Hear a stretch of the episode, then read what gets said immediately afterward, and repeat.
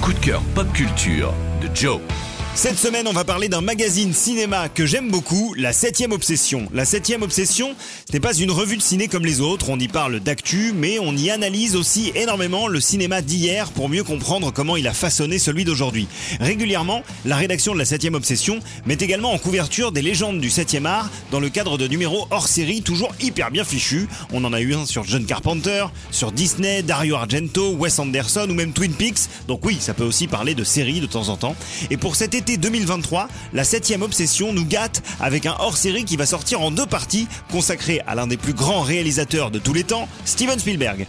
Concentrée sur les années soixante-neuf à quatre-vingt-deux, cette première partie du hors-série revient en plus de cent trente pages sur la naissance de la légende Spielberg, de ses débuts sur la série Columbo, les téléfilms grâce auxquels il s'est rodé et a intégré le système hollywoodien, jusqu'à E T, en passant par Les Dents de la Mer, Duel, Sugarland Express, Rencontre du troisième type et évidemment le premier Indiana Jones.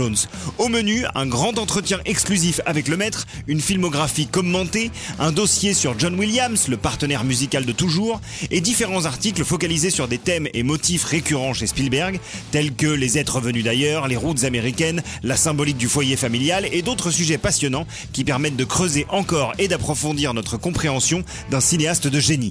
Steven Spielberg, soixante-neuf quatre-vingt-deux, naissance d'un phénomène, c'est le nouveau hors-série de la septième obsession et c'est dispo chez le marchand de journaux ou en commande sur leur site. Retrouvez toutes les chroniques de WeFM en podcast sur wefm point fr.